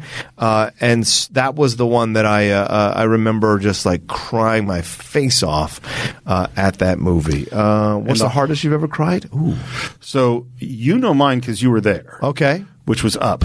Oh yeah, So Up. So first of all, the opening uh, montage in Up is one of the greatest pieces of filmmaking ever made. Yeah. I teach it in class. It is a remarkable montage. Uh, Up hit me at a time that was the roughest year of my life. Yeah. My dad was dying. Um, my parents had just. Uh, my dad was dying of ALS, and my parents had just made the decision to give up on travel plans because their whole plan when my dad retired was to travel the world, which is what's in up. They were debating whether to sell their house because it had stairs and my dad was losing the ability to walk so they wouldn't be able to go upstairs. My dog had just died. My wife and I had just found out we couldn't have children. So that happens in that montage. Wow. Um, the um, at the end of the movie, the uh, what's his name put pins the badge on Russell. Yeah, My dad was my scoutmaster who pinned my Eagle Scout on me. And at the end, they have ice cream at Fenton's Ice Cream. That's in Oakland. We used to go there and have ice cream with my family. wow. So that movie was so directly at my life at that moment. It was so, and I literally, I was sitting with all of you guys. We're at the El Capitan. Yeah, I remember. And I, and I'm not a. I mean, I'll cry at a movie, but I, nothing like this had ever happened. I was so totally, completely destroyed by that film that we walked outside and we're all standing in a circle. And it's like, "Hey, what'd you think? What'd you think? Hey, Steve, what'd you think?" And I literally just went, "I gotta go," Yeah. and I just left. I couldn't even speak to anybody. That's so. That's my answer. Uh, I recently Avengers: Infinity War at the end. The second time I watched it, I, I, I Right. unashamed, I, unashamedly just broke down in front of my friends who were seeing it for the first time, and I feel self conscious about that. But the hardest I've ever cried, uh, kind of a similar story to Steve, uh, was maybe less than a year after my father had died. Uh, I had gone to see About Time, that British romantic comedy um, with Shannon, uh, who's one of the member of the Geek Buddies, and the scene comes where the kid has to have that conversation with his dad about. Um, their relationship. And I don't want to ruin it for people who haven't seen it, but it's something that changes their relationship. Um, and I broke. And I'm barely talking about it now without breaking again. I just snapped. And I was like Tom Cruise crying. I mean, uh, Tom Hanks crying in Private Ryan after Right. Gi- Giovanni Ribisi dies. That cough crying, convulsing Yeah. crying. That was one of the worst cries I've ever had in a theater. Absolutely. And it's once again, that's the power of film and also that's your your reality Sure. being like, you know, uh, being touched by what you're watching on the film. Your reality being touched that way and causing that reaction. Yeah. So what was it? Why did it say food? It was all about I don't. Yeah, I don't know. crying. I was all excited to talk about food. Damn it, Parker. Todd Lewis, um, are there any guilty pleasure movies that you secretly or not so secretly love, but have yet to find the right moment to mention it to the other guy that you really want to do an episode on it? Thanks for everything you do, you guys. I work third shift and always look forward to Friday mornings when I can listen to the new episode. Oh, thank you, Todd. And hey, shout out to you for working that hard, brother. We respect that. Yep, absolutely. Uh, guilty pleasures. Um, first of all, I think there are going to be more of them. That's my. Yeah, I don't we- know what you. We did Con Air recently. Yes, we did. It was totally fun. Put the bonnet down. you know, I, I think we need to celebrate our guilty pleasures Hell yeah. and enjoy the silliness. Um, the, it was funny. I was trying to think of what would be the next uh, kung fu movie we do because we haven't done one since Police Force. Police story. Police Story. It's the same. Oh, is this it? Oh, Yeah, they did call you it buy some- the Criterion one, by the way? Not yet. Not I yet. almost bought it for you as a gift, but I thought you Oh. bought it. I, I, I just missed the sale. Like I, I, I forgot to do it. Next time there's a sale, I'll get it. Fair enough. Um, uh, and w- and uh, so I was thinking like, well, we probably should do like a Jet Li movie, like like Hero or something, which is Mm, beautifully filmed and and really talk about the martial arts. But then I was thinking, I actually love uh, Return of the Dragon. Bruce Lee in Rome defending the weird Chinese restaurant where he fights Chuck Norris in the Coliseum. I, there's totally silliness in that movie that Mm. can't be defended. It's Bruce Lee. It's some of my favorite fight scenes. Is Kareem in that one? No, that's Game of Death. That one, that one's that's where Bruce Lee died in the middle of making it. Oh, so right. half of it is with somebody else. Right, right. Yeah, that one. That one. I don't know that we could do. There's not that much to talk about. I'm down to do that one. The other one that you Return of the Dragon? Yeah, Return of the Dragon. I'm down. Um, I think it's called Way of the Dragon is the other title for it. Yeah. Um, Or I'm trying to think Chinese of other. Connection. Uh, I'm trying to think of other guilty pleasures. I mean, Major League is a guilty pleasure. But no, but people love Major League. yeah, I'm not. right? I'm not. I don't feel guilty It's about not a guilty one. pleasure. I, I mentioned two earlier: Zorro the Gay Blade and uh, Yeah. Love at First Bite. Those are certainly guilty pleasures of mine. Um, oh, uh, God, God forgive me. um, a Million Ways to Die in the West. I cannot explain to you why that film it. makes me laugh from beginning to end. I don't understand why I enjoy the fuck out of that film. Charlize Theron is fantastic. Seth MacFarlane is funny in that movie, and I'm not a Seth MacFarlane guy. Um, but for whatever reason, that film just makes me laugh from beginning to Well, end. what did it come out like two years ago? Yeah, so we can't. do eight years one. from now, we'll set a after date. we've done thousands of films. thousands of films. Uh, yeah, is there another guilty? Do you have a guilty pleasure? I'm just trying to think. It's hard to me yeah, remember. that- that's my boy, the Adam Sandler one. I have a guilty love for that. I mean, not things that I wanted. Like, uh, I, I I liked Waterboy probably more Oh, than I should have. yeah. but I'd have no desire to do it. on Cable Guy. I love Cable Guy. I didn't like it as much, but I saw it right in that film school angry era, so maybe I would need Oh, to yeah, revisit yeah. it. Oh, the Heartbreak Kid. I enjoyed that remake, even though I had no business enjoying that remake. Uh, This one is from Martin Windigger. Mm-hmm. Uh, hey, Stephen John, I have a question for each of you. Oh.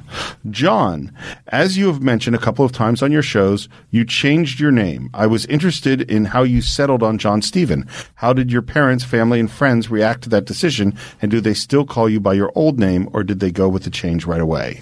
I thought he was going to ask what the name was. I was Uh, yeah. like, that's not going to come out. That's never coming out unless unless I love you. You don't get that name, um, and I mean in a romantic way. It's like, don't you love me, John?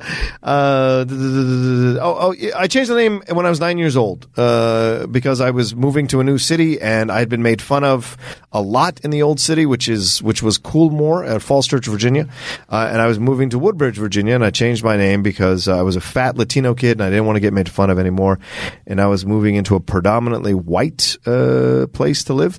Um, so I was um, a massive John Travolta fan at that time. So John is how that came about. That's how that came about.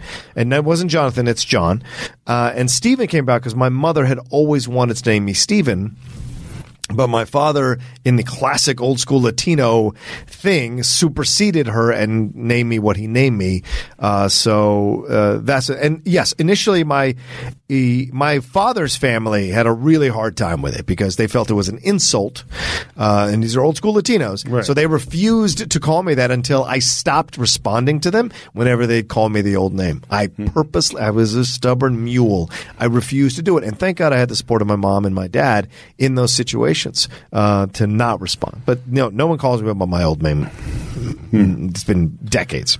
Uh, Steve, when did you know you wanted to get into directing? Was it something you always wanted to do, or were you originally interested in something entirely different? Sorry if you've already talked about these things in one of your episodes. I don't think so. Nope. Uh, I might have forgotten about it or not listened to that episode. You haven't listened to every episode, Martin. uh, usually, I watch the watch the movies before I listen to your detailed analysis. Thank you for your time and all the great content. Your tru- yours truly, with greetings from Vienna. Hey. from Vienna. Nice. Martin the Windy. P.S. Awesome top 10 show in London. I was there. It was great. I would come again next year. Oh, thank you, Martin. That's awesome. We're, we're coming again next year. That's right. Um, so I always wanted to be an actor. Mm-hmm. I started, I acted in my first thing when I was in first grade. I acted in something all through being a kid, uh, all through hi- uh, junior high school, high school. There wasn't like, I realized that when I was like a senior in college, I hadn't gone a year without being in a play Mm. my, my whole life, you know, since I was in first grade. But, uh, freshman year in high school, there were two guys that did Zoo Story, the Edward Albee one act. Oh, yeah. At my high school. And I watched them and I went, oh, I can't do that. Like that was my first, wow. yeah, my first moment of going like, oh, I'm not set up for that. And it, sh- I said, I guess I'm not going to be an actor. Like that was the, the- such a young age. yeah, I was I was 13 or 14, um, and it's it's funny thinking about. it. And I still continue to act. I was always acting and Yeah. stuff. But I wish, like, part of me wishes I had acted more because I actually like acting. Um, and then in uh, high school, uh, junior year, I think I we. Uh, a buddy of mine wrote a play, uh, who's actually my most successful writer friend today, Karl Gajdusek, who wrote uh, Tom Cruise movies. He's an executive producer on Stranger Things. He's Wow. written. I mean, he's a big time writer. Wrote Liam Neeson movies. I forget the name of it. Uh, he was uh, there was that submarine TV show with Andre Braugher. He was just showing her on that. Oh, wow, yeah. yeah. No, Karl's like big time. So he wrote a play, and kind of went, "Hey, does anyone want to direct my play?" And I was like, "Well, I'll, I'll direct it." And that was my first play that I directed, and it hmm. ended up going to the Bay Area Playwrights Festival. And like suddenly, I was like, "Hey, this directing thing feels really good." And I started went to theater school and started directing theater, and that's kind of where it came from. Wow. You know, and and it's funny. I still like to act, but as you know, I like the whole thing. And the mm-hmm. thing about directing is, you know, thinking about the whole picture, the story, the editing, the way the things put together, all the details. That's what I really like to do. Certainly. That sounds right. Uh, all right. Uh, next question here is from Matthew Hasso, who's a big, big fan of Also, the top 10 and Cine-Files. Stephen John, as always, thanks for all the amazing content. Fridays are made better by every new Cine-Files episode. Oh, thank you, Matthew. Question What is your favorite Studio Ghibli film? Will you ever cover one on an episode? totally do it. Yeah. Um, I like Howl's Moving Castle. Okay. I like um, Princess Mononoke is not my No. favorite one. Um, Okay. What's the other one? There's the other Let one. me let me read them all off to you and see what you think. Uh, Nausicaa, Castle in the Sky, Grave of the Fireflies. My Oh, sorry, Castle in the Sky was what I was thinking. Yeah, is it? Okay, okay. My neighbor Totoro, Kiki's Delivery Service, Only Yesterday, Porco Rosso, Pom Pompoko, Whisper of the Heart, Princess Mononoke, My Neighbors, The Yamadas, Spirited Away, which a lot of people love. Spirit of the Way I like a lot too. The Cat Returns, Howl's Moving Castle, Tales from the Earthsea, Ponyo, Arrietty from Up on Poppy Hill, The Wind Rises, Tales of the Princess Kaguya, and When Marnie Was There. Uh, Princess Mononoke is my favorite. Bar none. Bar none. There's something about that story that I love to death. The visual nature of it all is incredible. Going back into that time, uh, the train rides, all of it just really works for me on so many levels. And for whatever reason, it's one of those Ghibli films that I don't fall asleep in. I always fall asleep in these Ghibli films near the end or about 20 minutes. Uh, they have a certain end. pace. Yes, and it's like you got to be totally dialed in Yeah. to enjoy it. But I find I fall asleep. But Mononoke is the one is the one film that I've never fallen asleep in and go. thoroughly enjoyed. Uh, hi, Steve. Uh, this is from uh, Anthony Gonzalez. Gonzalez. Yeah. Uh, hi, Steve and John. Cheers uh, for to 150. If you guys could cheat and review a film before its 10th anniversary year tomorrow, would you do Arrival, Logan, or Sicario? uh, for me, it'd be Logan. Yeah, I'd have to say Logan. Sicario might be second. Arrival would be second for me, but I hear what you're saying. Yeah. Uh, I do like Arrival. I did Yeah. that too. Yeah. Uh, it seems as though we're getting closer and closer to Quentin Tarantino writing and directing a Star Trek film. Oh. Uh, I enjoy about two thirds of Quentin's work and am a lifelong Star Trek fan, but I just don't think he's a good fit at all for Star Trek. Do you agree? Yes.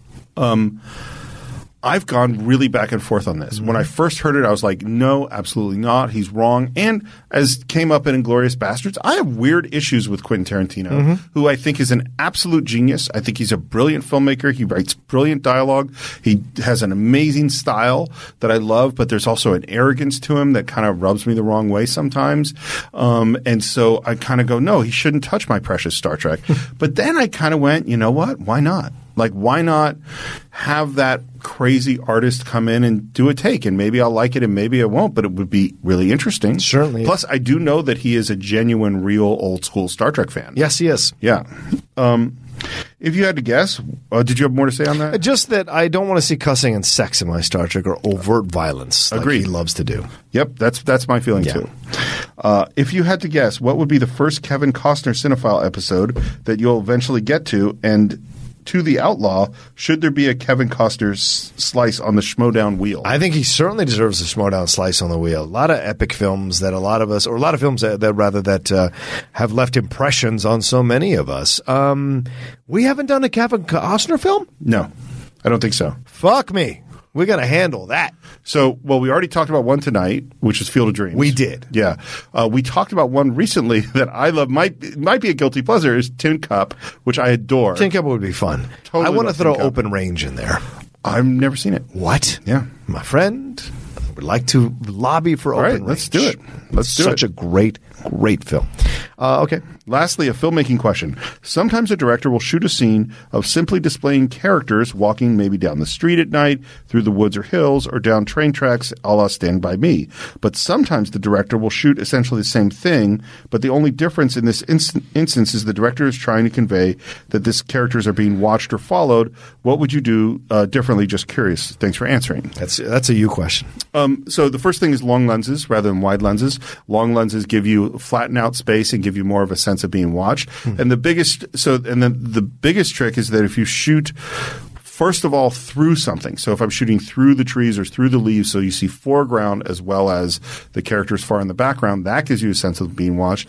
And the biggest one is you do handheld. Hmm. So if you're in a horror movie and you want to have the sense that someone's being watched, well, then make the camera handheld, shooting through the trees as someone walks by, they're being watched. Yeah, that's great. Pretty basic. Okay. Okay. All right. Last question uh, from Jay Quarantello. Hi, Stephen John. I know you have a Q&A show coming up soon, so I had a couple of questions to send along. Also worth noting, I love the show. I look forward to each week's episode. I'm also I'm also teaching a high school English class where we analyze films, and I've assigned them summer reading to watch Citizen Kane, as well as listen to your podcasts on Orson Welles and the Citizen Kane commentary. That's awesome. That is That's pretty great. awesome. Thank you, Jay. Anyways, the questions. Steve, how do you prepare your research on a film for each episode? Um, I mean, the, the the the first basic one is whatever's on the Blu-ray. So Hmm. if there's a commentary track and behind the scenes, that's always where I start. Uh, I always look at check out a few articles, whether it's Wikipedia or if they're important sort of critical things. Um, that's the main stuff, and Mm-hmm. and just the the process has kind of gotten refined over time, which is that when I watch the movie, I'm just typing through the whole thing, which honestly is the least fun part of the Cine-Files. I'm now, sure. is watching the movie because trying to get all the important lines of dialogue written down and everything in the right order and all the details just in order is hard. And then I create a separate document where I put in just kind of all my notes from all the other research, and then I incorporate the second document into the whole movie, placing everything sort of where I think we might talk about that particular thing. Right. Um, until I end up usually with a 25 or 30 page document that I'm going through when we're doing the episode. The irony is that Steve has uh, refined the technique, but it's led to longer episodes. Right. That's the irony of the whole Yeah. situation.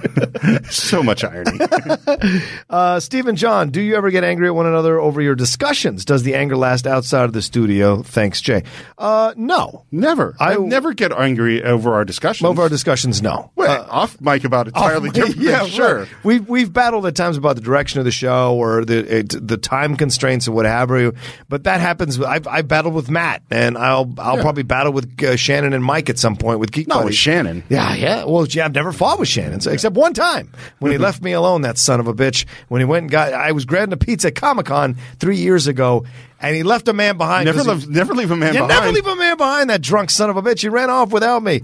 I was nervous and I was scared. And, uh, these were like unsavory people that looked like they were about to gut me for my money. so much stuff goes on at Comic Con. Comic Con is not as uh, as joyful as people make it out to be all the time. Um, no, we never get, we never No. fight. Uh, it I always always enjoy. The reason we did this show was Steve came to me and he said, "I want to do this show. Will you do the show with me? Because I love talking about film." And we had discussed the possibility of doing a three person show With Blue. with Blue, where we call where we were going to call. I don't know. What do you think? That was going to be the name of the show. I don't know. What do you think? Um, but then that never really came to fruition. And Steve one day was like, "I really want to do the show. We're going to do the show." And I was like, "Great. That sounds like fun." And uh, it's been fantastic to have these discussions with Steve because uh, I respect Steve's intelligence and knowledge of films and anal- analysis of films, and um, it's always good to see it uh, like another way to look at something. Well, and it's like we disagree. Yeah, certainly. I mean, sometimes you're very wrong. but but but that never makes us angry. That's No. part of what's fun. In fact, some of my favorite episodes are ones where we strongly disagreed. Yeah. you know, that's sometimes that's what being a cinephile is: is like, not agreeing all. Yeah, time. like Lost in America, I'll never fucking see again, and you love it to pieces. It's what happened. Now, Armageddon. Yeah. I understand why you love it. It is a dumb movie. yeah, there you go, and it's fair, um, absolutely. Uh, so that is all our questions for our fans. John, d- ma- th- I, I- have a I have a question for Oh, you this coming from at uh, SR Morris? from Yes. at SR Morris. Yes. Um, do you think that if you were going to pick an era of film Hmm. that's going to be representing you, would it be the the the director moments of the '70s auteur filmmakers? Would it be the well constructed films of the '80s, the f- musicals out of the golden age of Hollywood? What's your era? I think I've always felt that the '70s is where I live and breathe. Uh, th- the grittiness, the the urban, the the dirtiness of those movies, and the the willingness to show a mirror to the ugliness and corruption of our institutions. I've always felt an affinity for that in the '70s, and I think it's it's such a unique and lost art of filmmaking uh, that uh, it breaks my heart all the time because not a lot of filmmakers nowadays are willing to destroy the institutions or expose the institutions or explore the institutions of our lives because everyone is afraid to have these institutions fall around them. So, yeah. That's probably mine too. And with between films like Network and Godfather and uh, The Conversation and uh, and also films like Rocky and Jaws and mm-hmm. Star Wars, mm-hmm. that's a really amazing era of film. But I'll tell you what's interesting, and it's really from doing the Cine-Files. My respect for the '80s has gone up and up. Oh, and up. yeah. There are just so many. Like, wow, the '80s is an amazing era of mm-hmm. films that I didn't think about because maybe when I was more like irritating intellectual, I was like, no, it's all about the '70s and the gritty. Right. Well, I love that stuff, but it's also like, you know what? Amadeus and Raiders of the Lost Ark and The Breakfast Club and When Harry Met Sally and Die Hard and there's so many great movies in the 80s.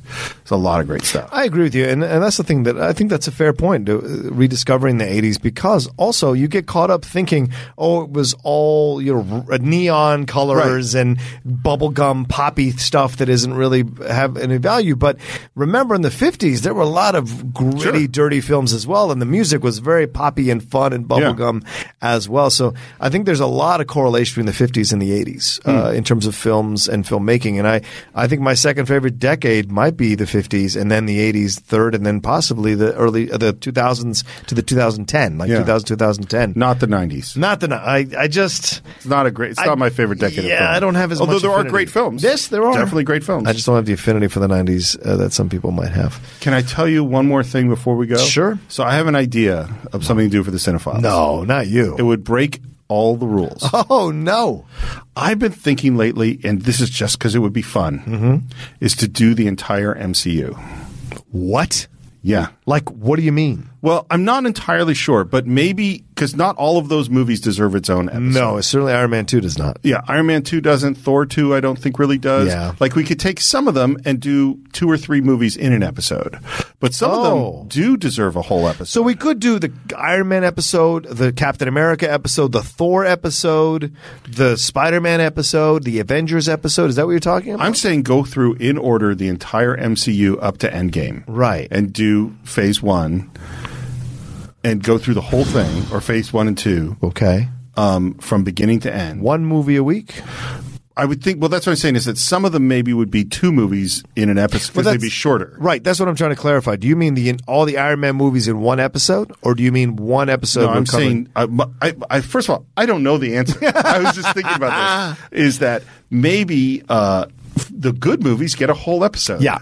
Iron Man should get a whole episode. Two and three should be Iron Man we already did. Right, we did. I'm sorry. Yeah. Two and three can be their Combined. own episode. Yeah. I think Thor one and two can be their own episode, and Guardians of the Galaxy, its own episode. Episode, yeah. Civil War and Winter Soldier, they get their own episode. yes, Um, what do you think of this idea? I, I like this idea, but I, I, I don't want us to lose touch with the old stuff. So as long as we mix in the old stuff, I'm down with it. Unless you're talking about a three month. It would be a. Th- it- I don't know. I mean, if we did it all together, it would be a three month journey. Well, I think if our patrons uh, up their support of the show, that makes a lot of sense. We uh, this is the um, mm, exchange, and maybe we have separate conversations about each of the movies that we give to the patrons as a thank you. So. I don't know where are we at right now. Let's get to twenty five hundred, and then maybe that's a possibility. like this idea. I do. Got anything you want? Else you want? Um, yeah, one. This is from at the Rocha says, uh, Steve. I got a question for you. Yes, By the way, love says. the show. uh, um, what has been the one thing you've discovered over the last year of doing the Cine-Files that uh, has surprised you about the show, or that you didn't anticipate? Um, well, or, is there, or, or have you changed how you view the show now So- over the last year? there are episodes in the course of the Cine-Files that have changed the show, in my mind, Mm-hmm. and um, some of them were in very subtle ways. Uh, Amadeus was the first sort of that's our first really good episode. I agree. Apocalypse Now, uh, West Side Story. Those are ones where like. Uh, I had I had to change the way I thought about the show and the way I approached it. The Civil War is a is a transformative episode in terms of how I edit the show in ways that n- might be that no one will ever notice. Yeah. The the the big thing that happened in the Civil War because it was so big is that traditionally what happens in the show is that I, is that we sort of tell the story as we go along, and then when we get to a moment that's interesting or makes a good cut into the quote or the music or whatever it is, is that we say and then this happened or and then he said blank and then I cut to the thing. Right. And I couldn't do it that way in the Civil War because we we didn't walk through every single No. thing that happened because You're it was too long. Is that and then what happened was instead of us introducing the moment that I cut to, frequently we were talking about a thing and then I cut to something completely different Mm. because we could have um, the narrator in the Civil War introduce the next moment, and that changed the dynamics in the way that the show was edited because it allowed more freedom. And in fact, the choices became again. This is just me thinking about the process. I don't know that anyone's perceiving it this Mm-hmm, way, but the choices became more artistic because it wasn't just this happens and then this happens and this happens. It's we're talking about a thing, Mm-hmm. and then the the the edit to the film changed the subject and then that led us so int introduced the new subject and then we are talking about the next thing and that is something i've been incorporating more in how i've been editing the show since then Okay. and i'm hoping to change to some degree the way that i take my notes to, to allow for more of that because the what's nice about it is i want the show to feel free Yeah. in the way that it's that it's organic, that this is just this thing happening, not so much me just telling a story, which I get tired of listening to myself. Oh, there you go. Yeah. All right. um, well, we've made it to a, through our 150th episode, and we couldn't have done it without all of our support from all of our fans. Obviously, those questions were fantastic, and thank you so much for sending them. Uh, we love interacting with you. So if you have more stuff you want to talk about or things that you heard that were interesting, visit us on our Facebook page. Do a search for the Cine-Files. You can uh, subscribe to the show on iTunes and Stitcher and Spotify, a whole bunch of other places. You can subscribe on YouTube where we'd love to see your comments, leave your reviews on iTunes, support us on patreon.com slash the Cine-Files, get the numbers up to $2,500 and we'll be doing some Marvel Cinematic Universe Yeah. movies. And uh, as always, you can reach me on Twitter at SR Morris, on Instagram at SR Morris1. And John, where can they reach you? You can always reach me at the Rocha says on Twitter and on Instagram. And as uh, I want to plug all my stuff, the top ten. If you haven't listened to that, go find that. The top ten. Matt Nost and I, the Geek Buddies with Shannon. Hey!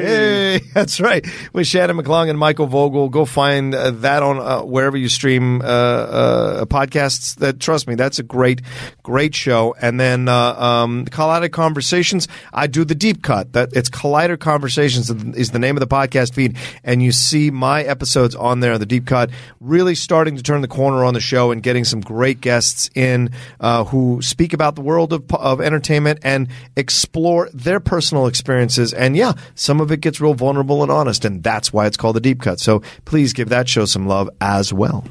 All right. And I think that is it for our 150th episode. We'll be back with another 150 over the next three years.